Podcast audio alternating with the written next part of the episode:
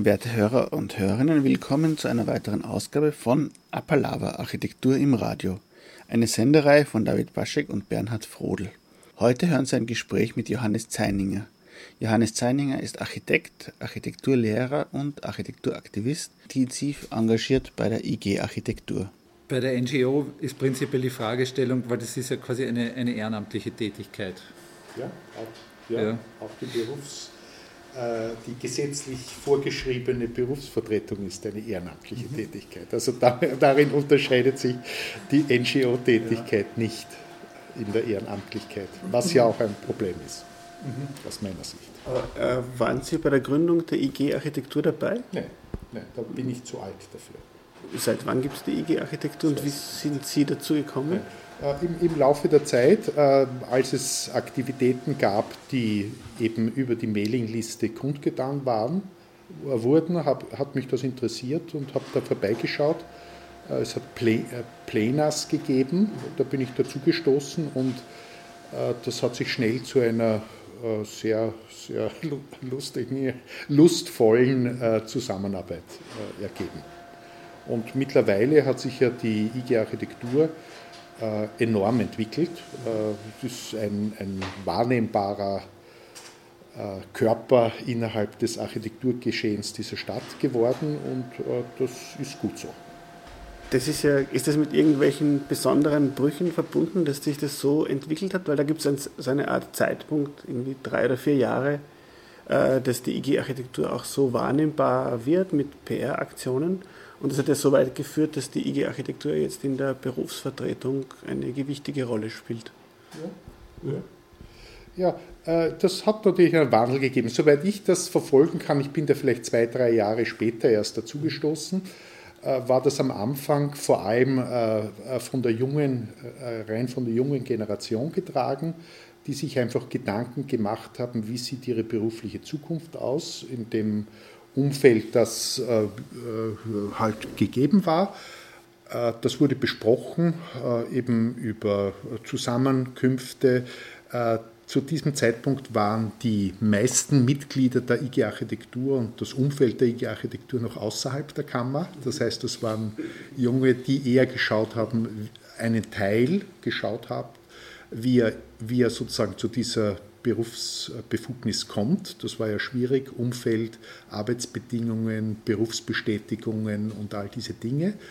Und äh, ein anderer Teil, der damals eher so, würde ich sagen, halbe halbe war, hatte auch gar nicht das Interesse, in diese gesetzlich vorgeschriebene Berufsvertretung einzutreten, aus, oft auch aus wirtschaftlichen Gründen, aber auch aus ideologischen Gründen.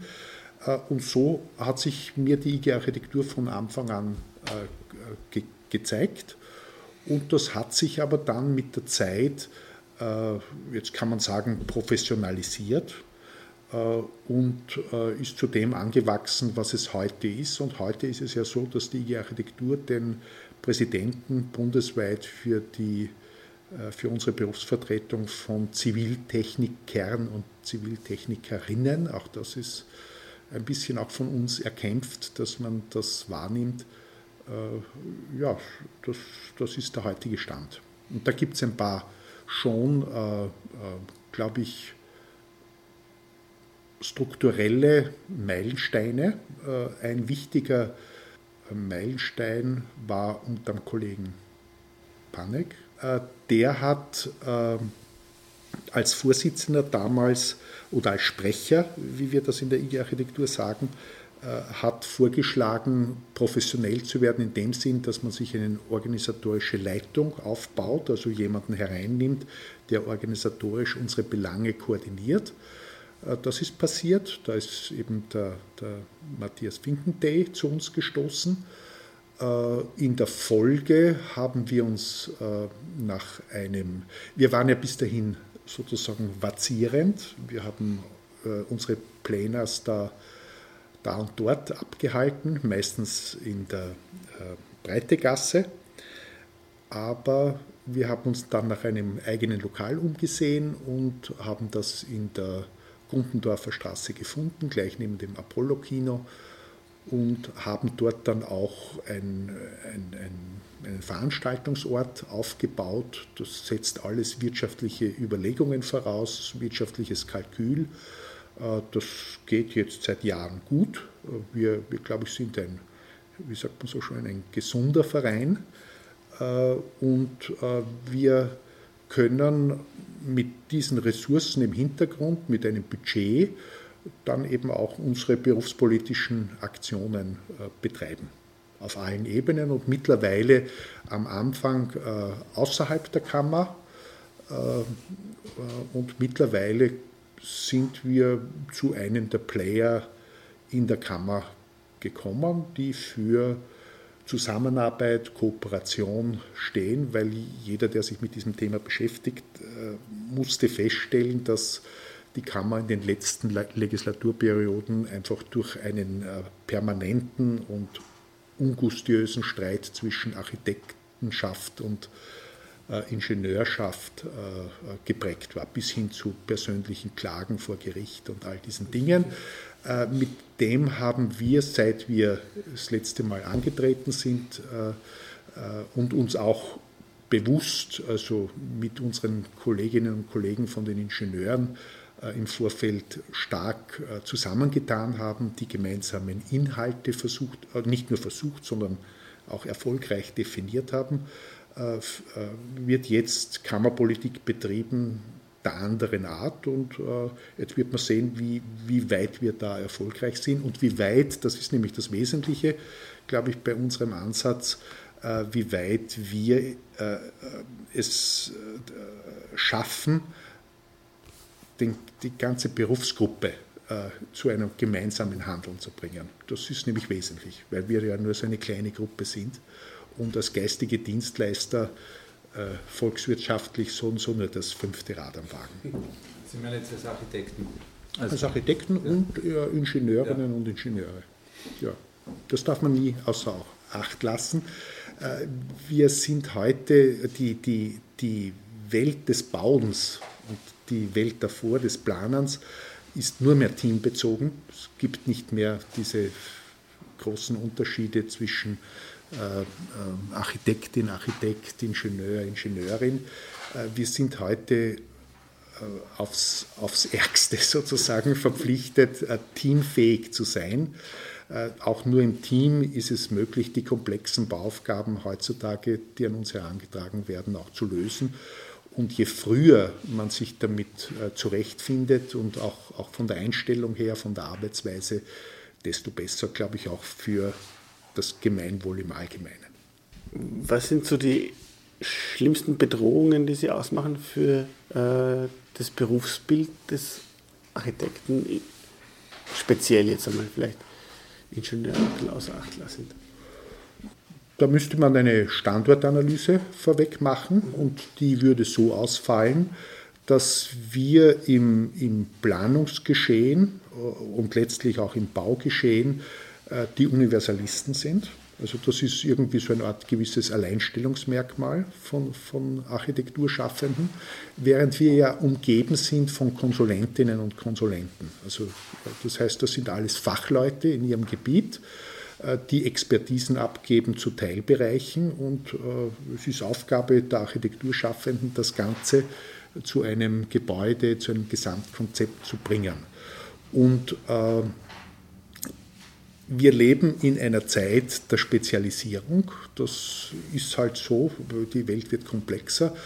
Und ich glaube, es wird der Wert immer weniger gesehen äh, dass es diese universalistische Leistung, diese zusammenführende Leistung gibt und dass das ein Wert an sich ist. Das wird immer weniger gesehen. Äh, Sie brauchen nur in anderen allgemeinen äh, Bereichen das Verfolgen, dass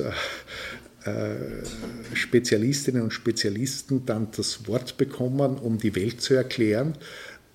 Und das schadet, äh, diese Sichtweise, auch eine gesellschaftliche Einstellung, schadet äh, unserem Berufsstand. Und deswegen sind wir auf der anderen Seite natürlich äh, aufgefordert, äh, uns in diesem gesellschaftlichen Diskurs einzubringen und darauf hinzuweisen, dass es einfach diese äh, aufnehmenden, diese zusammenführenden äh, Fähigkeiten geben muss. So von der Politik bis in die Familie herunter ist das ganz was Wesentliches. Und das ist das Schöne an unserem Architektenberuf. Und das muss man nur benennen können, das muss man auch beweisen können, das heißt im tatsächlichen Planungsgeschehen, dass man diese Kompetenzen besitzt und äh, ja, und das ist das Thema. Und äh, das durchzusetzen, glaube ich, ist, man kann es jetzt von der Bedrohungsseite her sehen, aber man kann es auch positiv sehen, äh, das sind die Themen, die wir, glaube ich, gesellschaftlich ansprechen müssen und, äh, und eben vorantreiben. Und äh, das tun wir. Und je mehr äh, von unseren Kolleginnen und Kollegen das ähnlich sehen, äh, desto stärker, glaube ich, werden wir auch gesellschaftlich mit unseren Anliegen wagen. Ich habe Sie mal getroffen bei einem äh, Vortrag von Werner Sobeck äh, und äh, auf eine Frage nach der Berechtigung von kleinen Büros hat Werner Sobeck gemeint, nein, es wird in Zukunft einfach nur große Büros geben, die die Aufgaben viel kompetenter und genereller lösen können. Ich glaube, Sie waren damit damals nicht ganz einverstanden und sehen andere Chancen. Ja, das, das muss ich sein, weil, äh, weil wir selbst nur ein kleines, aber ich glaube feines Büro haben mit entsprechendem Know-how. Äh, diese Tendenzen gibt es nicht nur im Bereich der Planung des Bauwesens, das sind allgemein wirtschaftliche Tendenzen, die in Europa, ich will gar nicht weiter schauen in die Welt hinaus, gegeben sind. Das heißt, der Hang zu großen, äh, zu großen Einheiten. Auf der anderen Seite aber diese Doppelzüngigkeit, äh, wo von permanentem Wettbewerb gesprochen wird. Das widerspricht sich in Wirklichkeit. Das muss politisch klarer, also muss darauf hingewiesen werden. Und gerade wenn man in unserem Berufsstand anschaut, in Österreich sind wir zum Beispiel, also im, im, Gegensatz zum Beispiel zu Norwegen, Dänemark, wo also wesentlich größere Planungsbüros bis zu 1000 Mitarbeitern, die alle Disziplinen abdecken. Ähm, äh, wenn man da eben die österreichische Situation dem gegenüberstellt, ist eigentlich festzustellen, äh, ich glaube, es gibt so statistische Werte, dass die Durchschnittsgröße des österreichischen Ingenieur- und Architektenbüros liegt unter fünf Mitarbeitern. Also das ist selbst im KMU, im KMU Definitionsbegriff äh, noch einmal eine Stufe drunter. Also wir sind nicht einmal ein Kleinunternehmen, sondern ich glaube, man müsste von Mikrounternehmen sprechen. Auf der anderen Seite aber ähm, ist genauso anerkannt, dass es im, im, ähm, im Bereich äh, von geistigen Leistungen, im Bereich von äh, Gestaltung, Design, äh, hier in Mitteleuropa, ich will jetzt gar nicht Österreich so hervorkehren, äh, sehr große Leistungen gibt und die werden eben aus einer sehr kleinteiligen Struktur entwickelt. Und das ist eine Qualität an sich, äh, auf die gehört nur laufend hingewiesen. Dessen sollte sich auch eine Wirtschaftspolitik oder vielleicht sogar die Politik an sich bewusst sein, weil das ist ein wesentlicher Beitrag, um unsere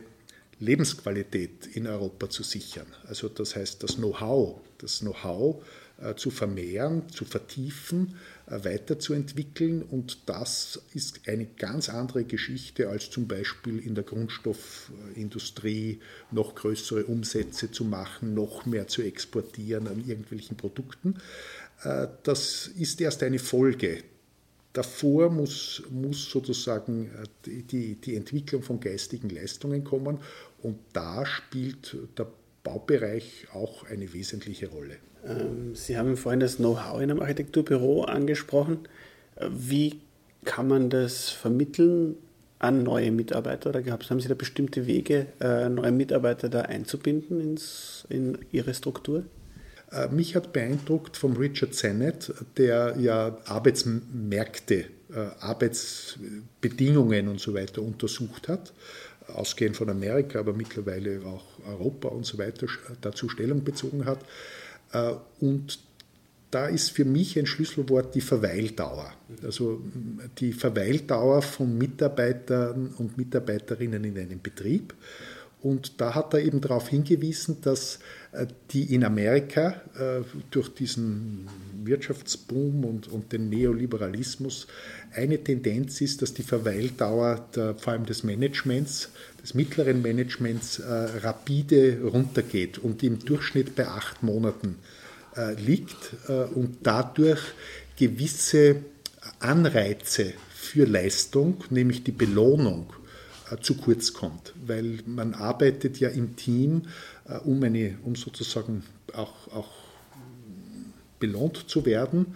Und wenn die Führungsfiguren äh, vorzeitig wechseln, entsteht sehr viel Frustration. Und er hat das betracht, er hat das irgendwie so, wenn ich das richtig verstanden habe, zusammengefasst, dass damit auch diese Leistungsbereitschaft, die auch dem, dem Amerik amerikanischen Way of Life, auch im Bereich der Wirtschaft, äh, dieses hart hineinarbeiten können, äh, dass das dadurch untergraben wird und dass das ein, ein gesamtwirtschaftliches Problem ist, das in gewisser Weise natürlich auch auf Europa anzuwenden ist.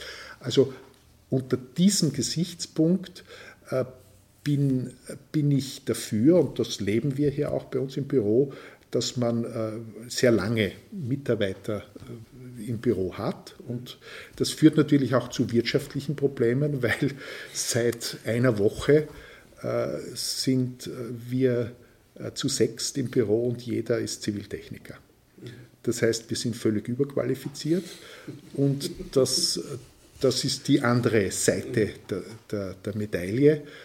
Und es gibt eine Studentin und sechs Ziviltechniker bei uns im Büro.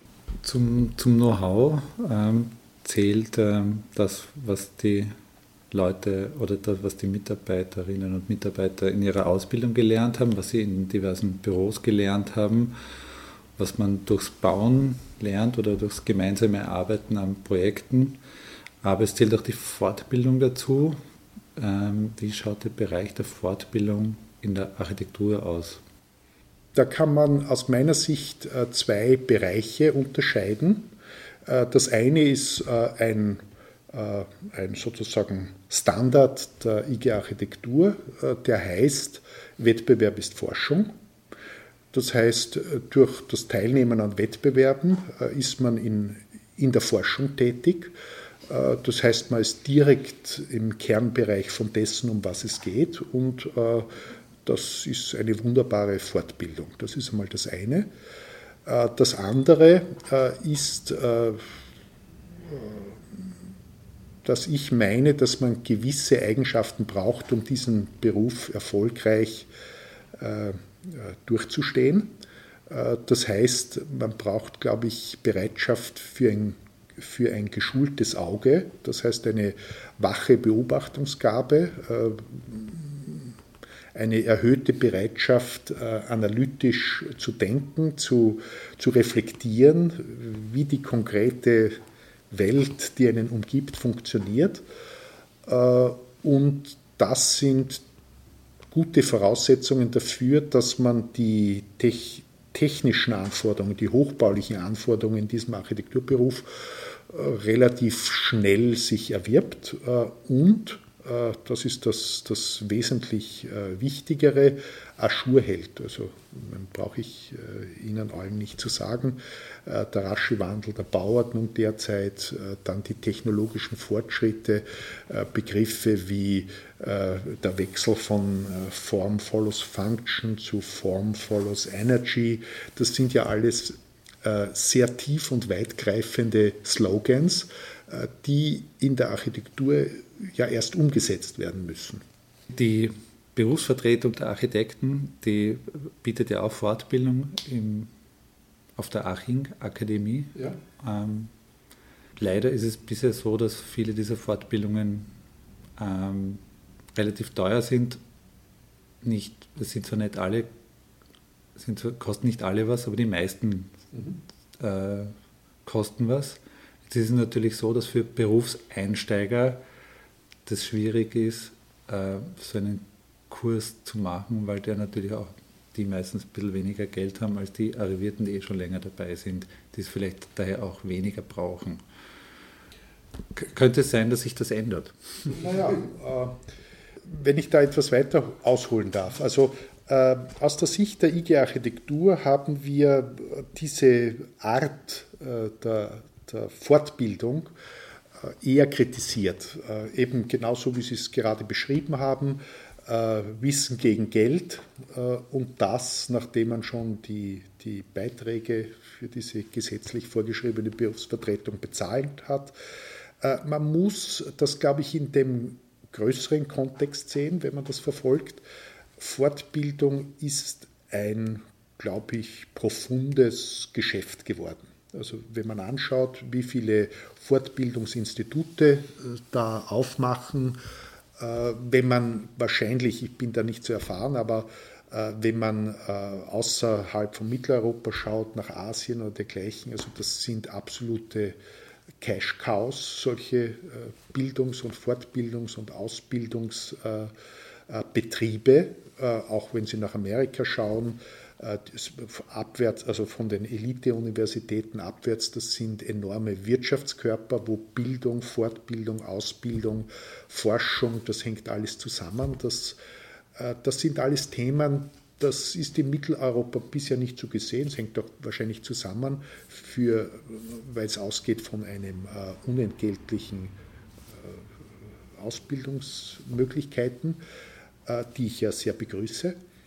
Und äh, im Bereich äh, jetzt konkret bei den sogenannten Ziviltechnikerinnen und Ziviltechnikern gibt es diese Ach Inc., äh, die eben auch ausgelagert als Wirtschaftsunternehmen, also GmbH, an diese Berufsvertretung angegliedert ist und die eben auch in Mitkonkurrenz mit anderen Betrieben äh, hier am Markt äh, sich äh, eigentlich realisiert hat. Sie schreibt auch dicke schwarze Zahlen, was man hört. Also es ist eine Einnahmequelle, auch eine Art kleine Cash-Cow für unsere Berufsvertretung. Und, und so läuft das nun mal. Und die Preise sind ganz ordentlich.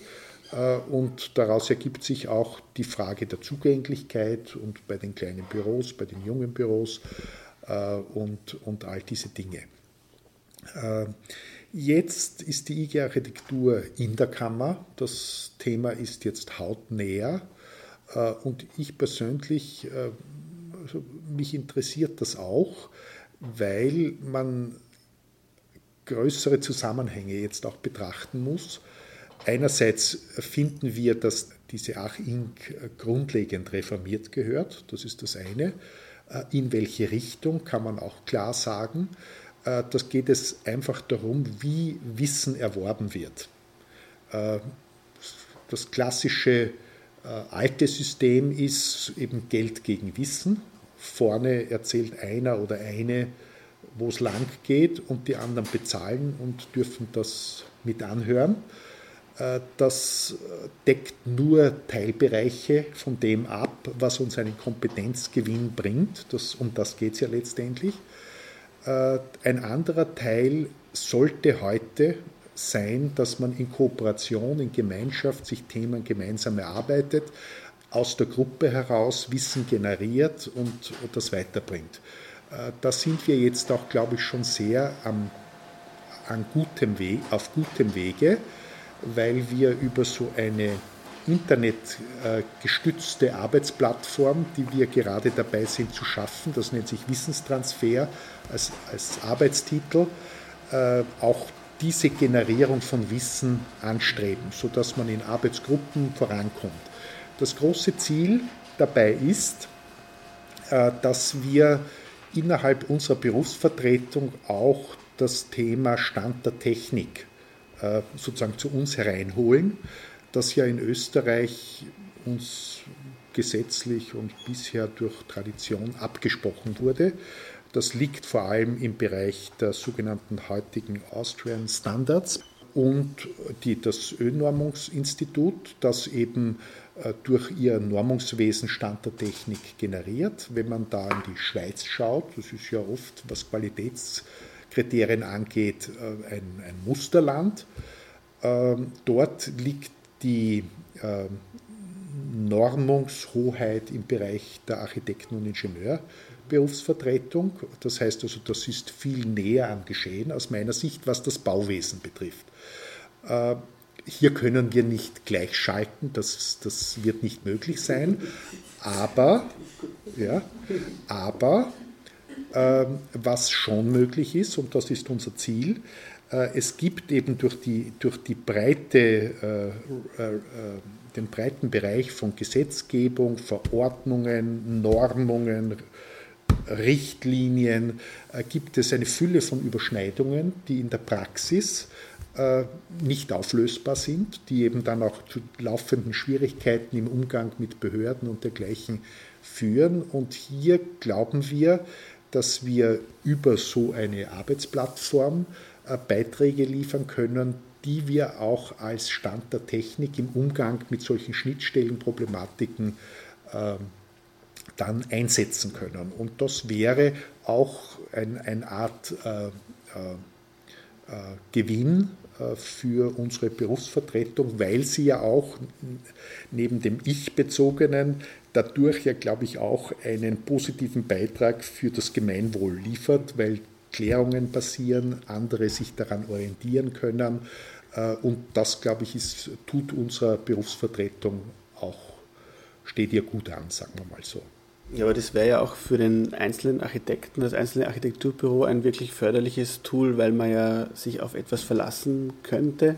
Einen Weg, statt es jedes Mal selbst neu zu erfinden und selbst abzuwägen. Natürlich, natürlich. Und man muss auch sehen, dass wir ja äh, eben in einen immer komplexer werdenden Bauprozess steuern, Planungs- und Bauprozess, äh, der gespeist von EU-Richtlinien und auch Zielvorstellungen äh, uns immer mehr zu juristischen äh, und bautechnisch orientierten Anwälten im Bauprozess macht. Das muss man sehen.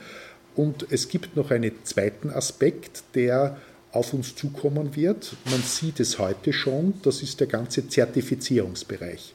Das heißt, auch von EU-Seite wird auf breiter Front derzeit vorrangig in der Sach- und Warenwelt äh, die Zertifizierung vorangetrieben, aber das wird sich sicherlich äh, auch auf geistige Leistungen ähm, ausdehnen. Das heißt, äh, es kann uns blühen, dass wir die Berufsberechtigung, die wir einmal erwerben, wenn wir uns nicht laufend zertifizieren, wieder aberkannt bekommen. Äh, und das ist ein Thema, mit dem muss sich unsere Berufsvertretung auseinandersetzen. Und äh, ja, äh, und da sind wir, glaube ich, jetzt auf einem richtigen Weg, weil da gibt es auch wieder verschiedene Aspekte, die betrachtet werden müssen. An sich ist im Ziviltechnikergesetz bereits gesetzlich verpflichtend die Weiterbildung äh, festgeschrieben ähnlich wie bei den Ärzten, äh, wie es das auch gibt. Aber das wird locker und lasch bisher gehandhabt. Aber mit dem Blick nach Europa und der Zertifizierungsthematik äh, wird man hier genauer hinschauen müssen. Und Ziel ist es eben, diese Zertifizierung in die Richtung einer Eigenzertifizierung zu bringen, dass der eigene, die eigene Berufsgruppe eben Fortbildungsmöglichkeiten schafft, äh, ein Zertifizierungssystem anbietet, das gewährleistet der Öffentlichkeit, dass man es hier mit besonders gut ausgebildeten Fachkräften zu tun hat.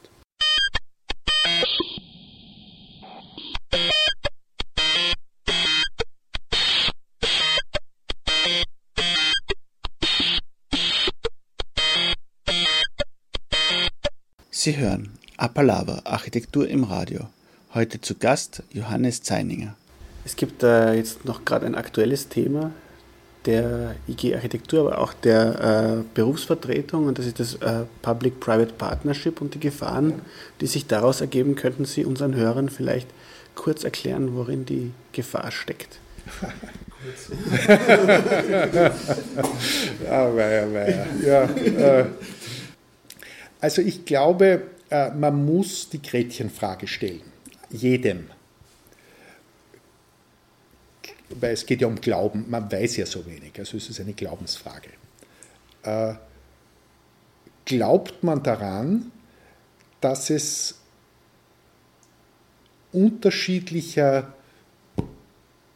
Vorgangsweisen und Regeln und Wertigkeiten im öffentlichen Gemeinwohl gibt und demgegenüber steht die Welt des privatwirtschaftlich gewinnorientierten Strebens. Gibt es da unterschiedliche Welten oder ist alles in einer einzigen Welt zu, zu, zu bewältigen? Das ist, glaube ich, die, die Gretchenfrage. Äh, da gibt es so politische Slogans, die alle über uns her, hergestürmt sind, äh, wie zum Beispiel für die Vertreter, die sagen, äh, es gibt nur diese eine Welt, die ruft natürlich nach dem schlanken Staat, der nur mehr die Aufgabe hat, Steuern einzusammeln und sie der privatwirtschaftlichen Umsetzung durch entsprechende Wunschlisten äh, zuzuführen. Das sagt der ganze Neoliberalismus, der sagt, die, die Starken wissen, was gut ist und äh, das gehört einfach umgesetzt. Das, das ist also jetzt in, in, extremer Form ausgedrückt.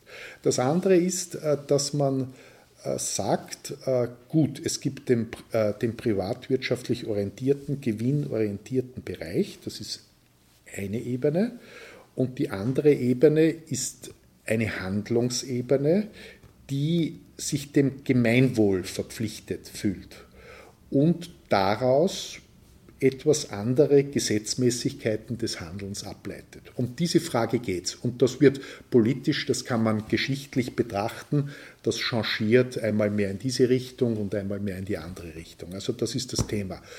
Äh, wir bilden uns noch immer ein, ähm, in einer Welt der sozialen Marktwirtschaft zu leben.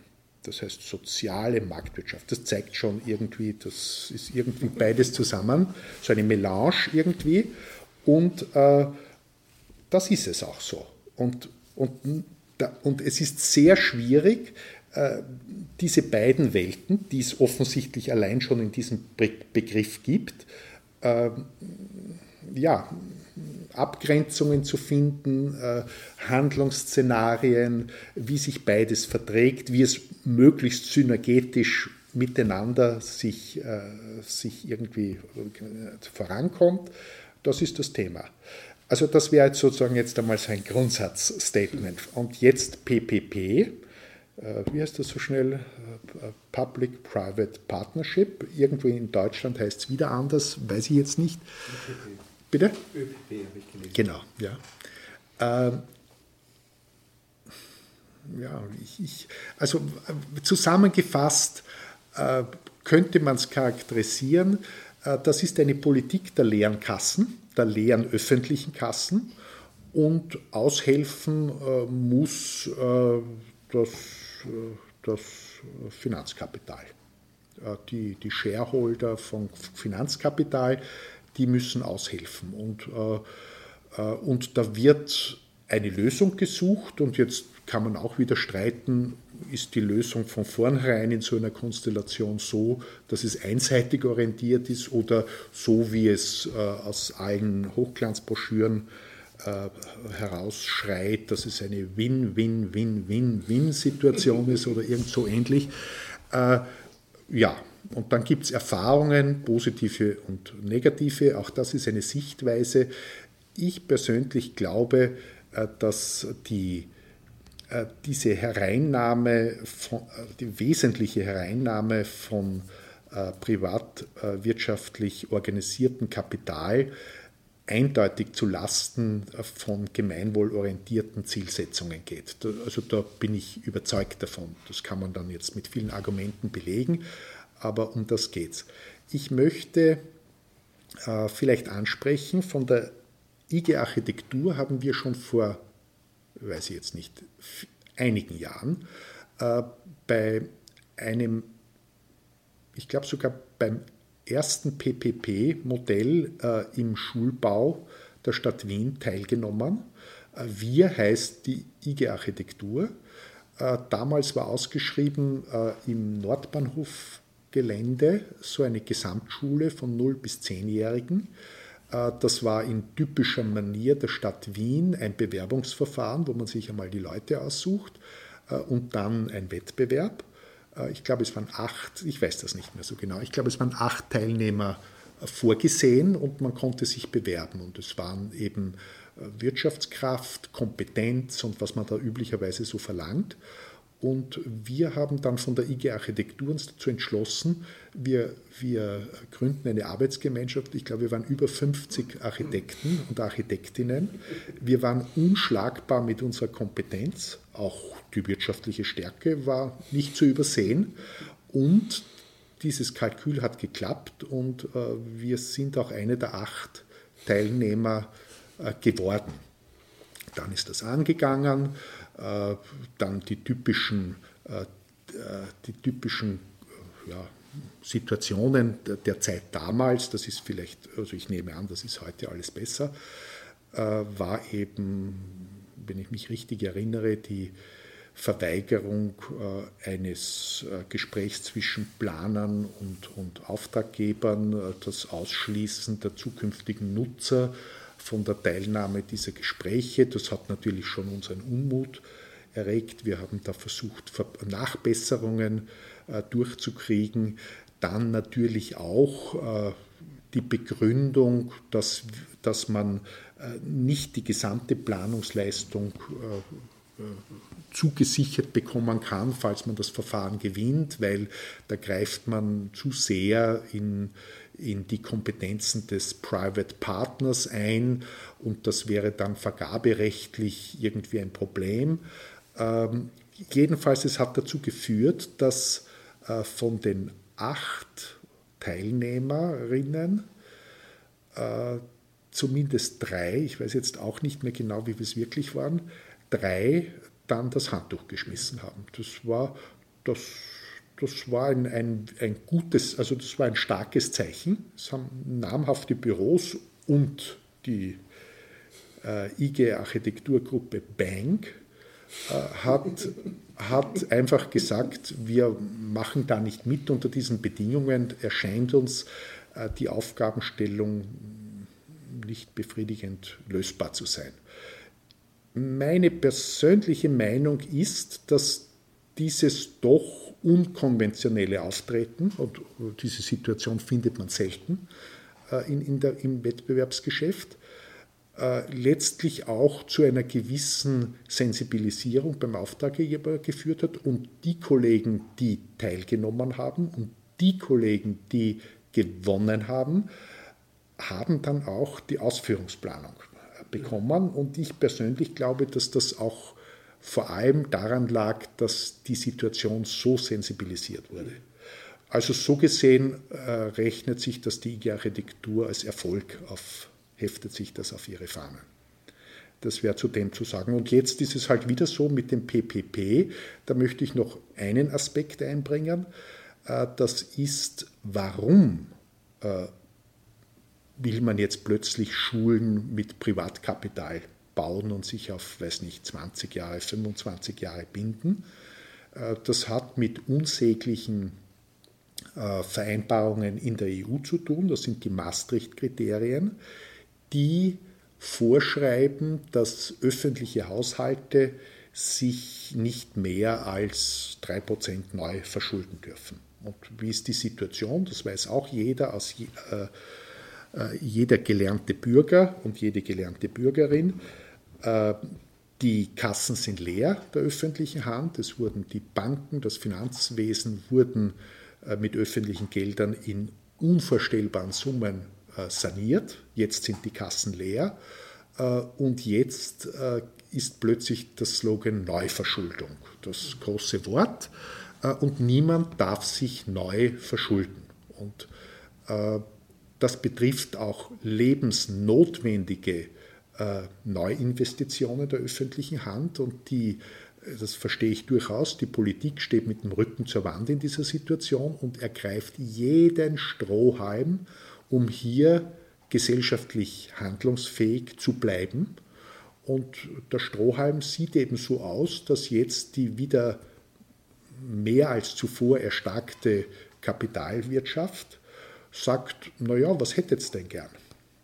Wir finanzieren euch das. Wir schreiben das als Schulden in unsere Bücher, alles bei uns, alles ist bei uns. Ihr braucht es nur lange genug zahlen. Und das, das, das war's. Und das ist PPP auf den Punkt gebracht. Und wenn man Erfahrungen, die, die, die Berufsvertretung hat einen Bürgermeister von, jetzt fällt mir natürlich der Name nicht ein, eine schöne äh, Universitätsstadt im Norden Deutschlands. Gut, na, Münster. Münster, ja, genau. Eingeladen, äh, der sehr berät äh, berichten kann über die Auswirkungen von PPP äh, aus erster Hand. Und ich glaube, das, das entspricht den Tatsachen. Nur auf der anderen Seite muss man auch den, den politischen Druck sehen, den die, die handelnde Politik ausgesetzt ist, die einfach per Sanktion äh, äh, gehalten ist, keine eigenen Investitionen zu tätigen sondern alles fremd zu vergeben und nur in kleinen Raten abzustottern. Das ist, das ist so wie Leute, die geködert werden, äh, weil sie sich die Stereoanlage nicht leisten können und das hinblättern. Also machen sie kleine Ratenkäufe. Genau, genau das ist, wenn man das der Bevölkerung klar machen muss, geht es genau um dieses Thema.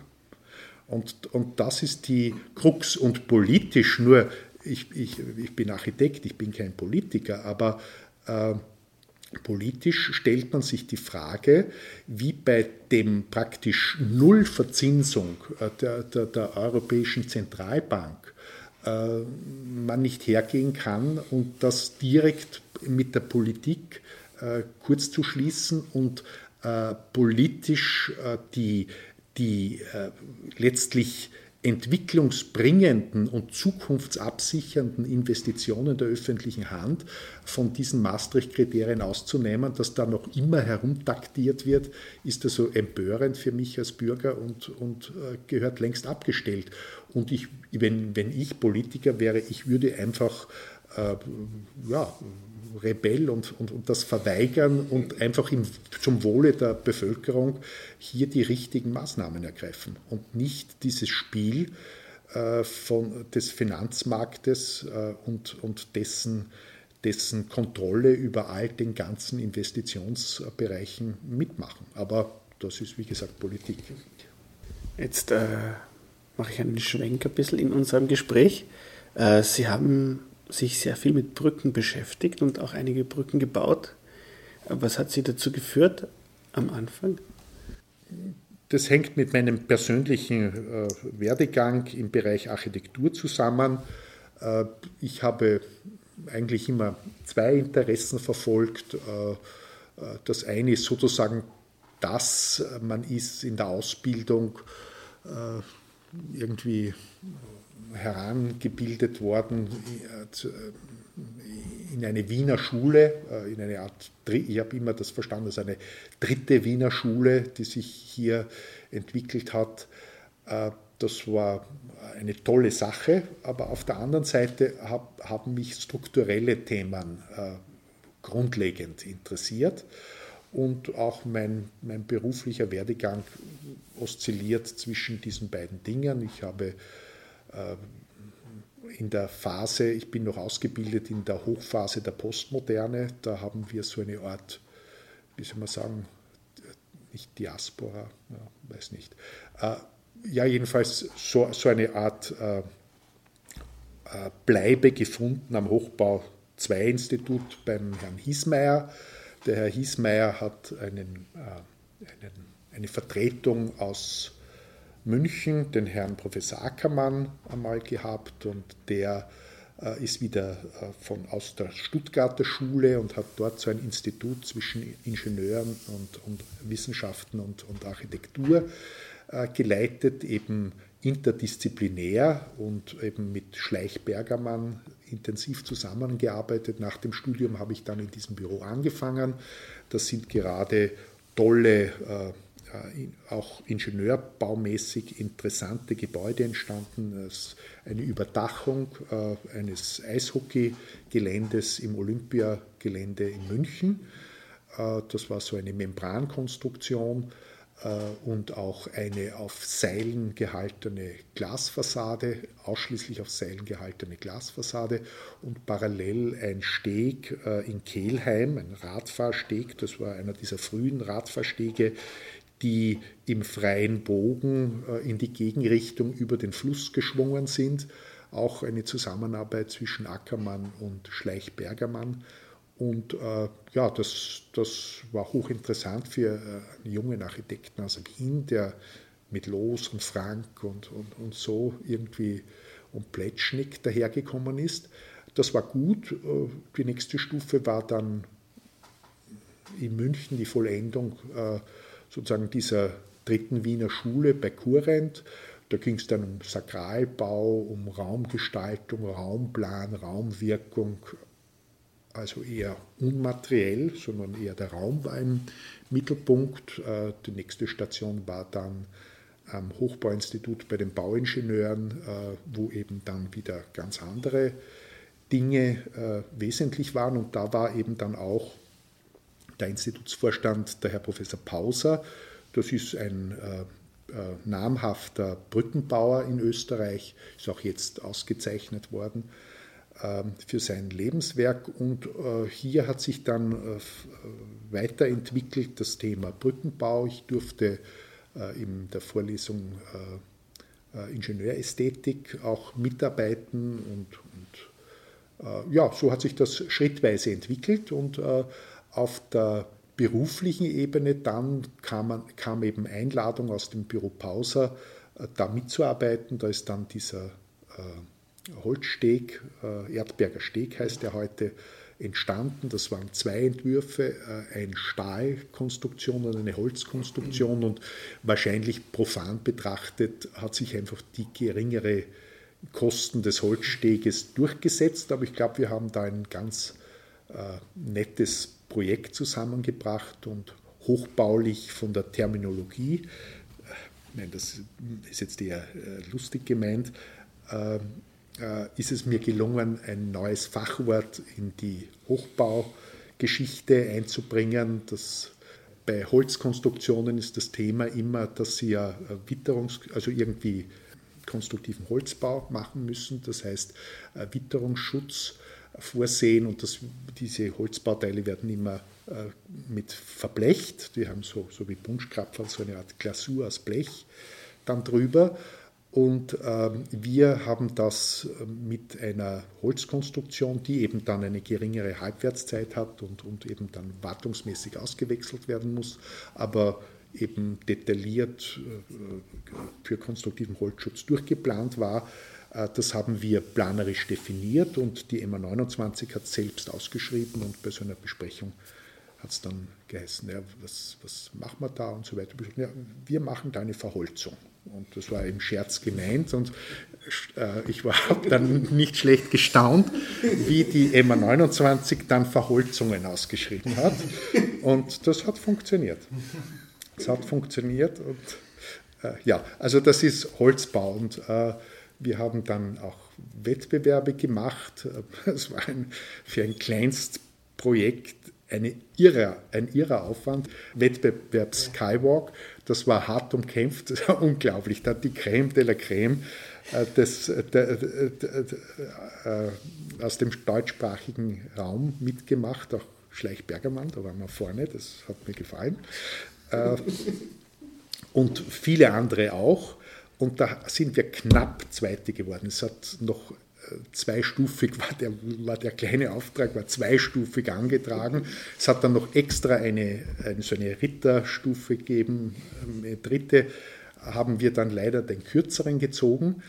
Aber das war ein Thema, dafür konnten wir ein paar hundert Meter weiter dann über bei bei der Privatklinik Döbling dann in einem Wettbewerb einen Steg realisieren und dann haben wir Wettbewerbe in Linz, glaube ich, alle, die also äh, Brückenprojekte mitgemacht. Einmal sind wir Zweiter geworden, einmal hat man unseren Entwurf nicht verstanden. Äh, und jetzt gerade der letzte große Wettbewerb, das muss man auch mit einem weinenden und lachenden Auge sehen, sind wir wieder Zweite geworden Marc Mimram, das ist ein französischer Architekt und, und, und Ingenieur, auch ein tolles Büro, äh, ist, hat gewonnen mit einem, wie sagt man heute, in der Politik würde man sagen, mit einem ähm, volksnahen Projekt, äh, weil die drei Bögen des äh, aus dem Denkmalschutz entlassenen Bestandsgebäudes sich in diesem Entwurf wiederfinden und das war der Politik das Wichtigste, weil sich schon eine Bürgerinitiative zur Rettung des alten, des, der alten Brücke gefunden hat.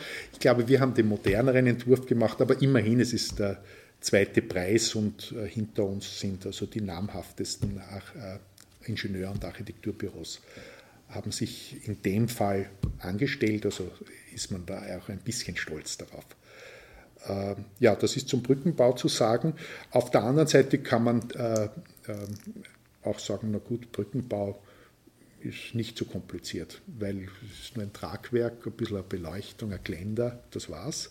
Aber natürlich ist die Zusammenarbeit mit den Ingenieurdisziplinen, das heißt also äh, angefangen von den geologischen, hydraulischen Verhältnissen äh, und der städtebauliche Aspekt. Das ist eigentlich das Faszinierendste, weil eben doch Brücken äh, Entwicklungen über, über lange Zeit äh, beeinflussen und äh, ganze städtische Gebilde äh, verändern können. Auch die Sicht von sehr vielen Menschen auf die Stadt kann durch ein Brückenbauwerk verändert werden. Und das ist das wirklich Faszinierende an, an, an, an der Beschäftigung mit solchen Aufgaben.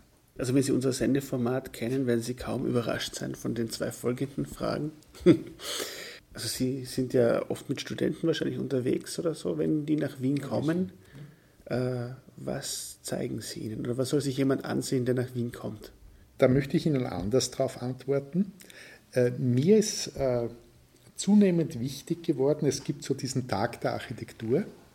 Und das hat so ein bisschen spielerisch begonnen und ist dann immer programmatischer geworden.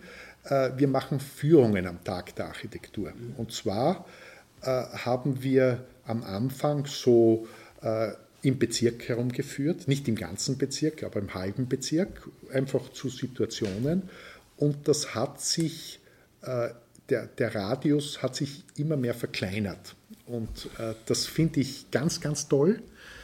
Und zu diesen Führungen kommen Studentinnen, Studenten, äh, Leute, die vielleicht hier mal gewohnt haben, äh, jetzt woanders wohnen, Touristen, Touristinnen, äh, ganz breit gemischt und man erläutert ein bisschen den Hintergrund und dann geht man los und jetzt zum Schluss sind wir nur mehr losgegangen einmal um den Baublock. Und, und haben Leute angesprochen so und versucht ins Gespräch zu kommen. Äh, nebenan den Goldschmied, da haben wir angefangen, dann drüben gibt es ein, ein Geschäft, das so junge Mode äh, vertreibt, dann das Café Nil mit den mit dem, äh, Leuten dort und hin und her, dann geht es um die Ecke beim Schnitzelschmied und äh, schaut in, in jeden Hinterhof natürlich, ist auch ganz wichtig.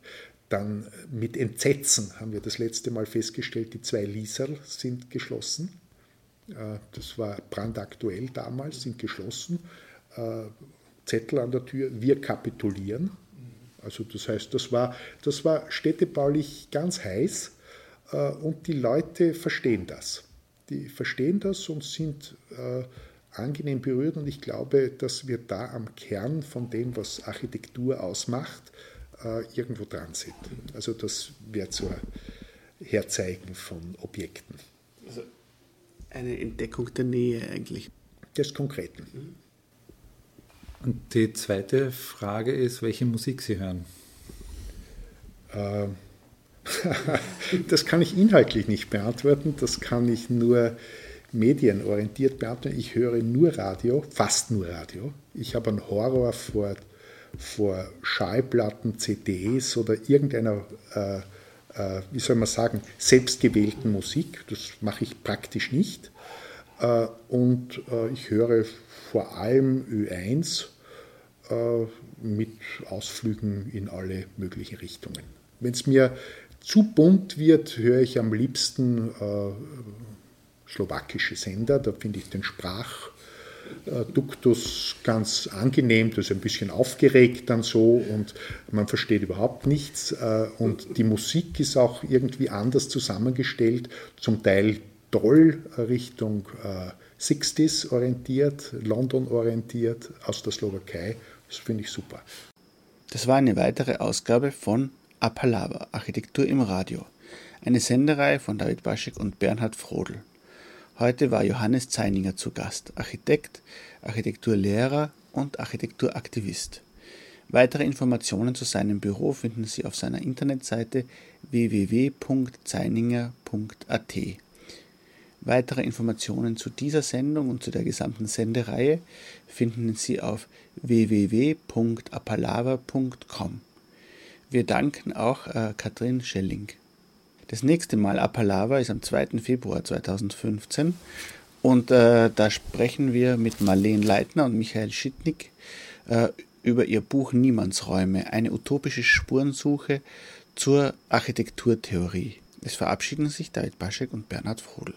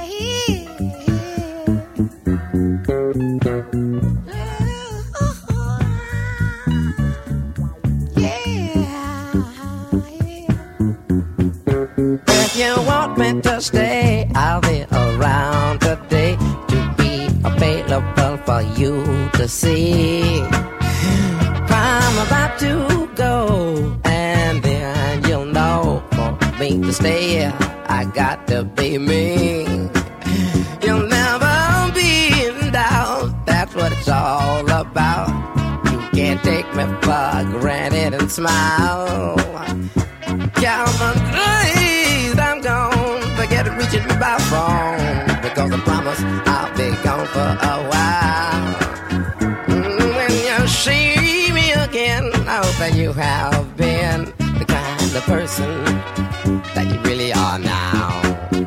We got to get in straight. How could I ever be late when you're my woman taking up my time?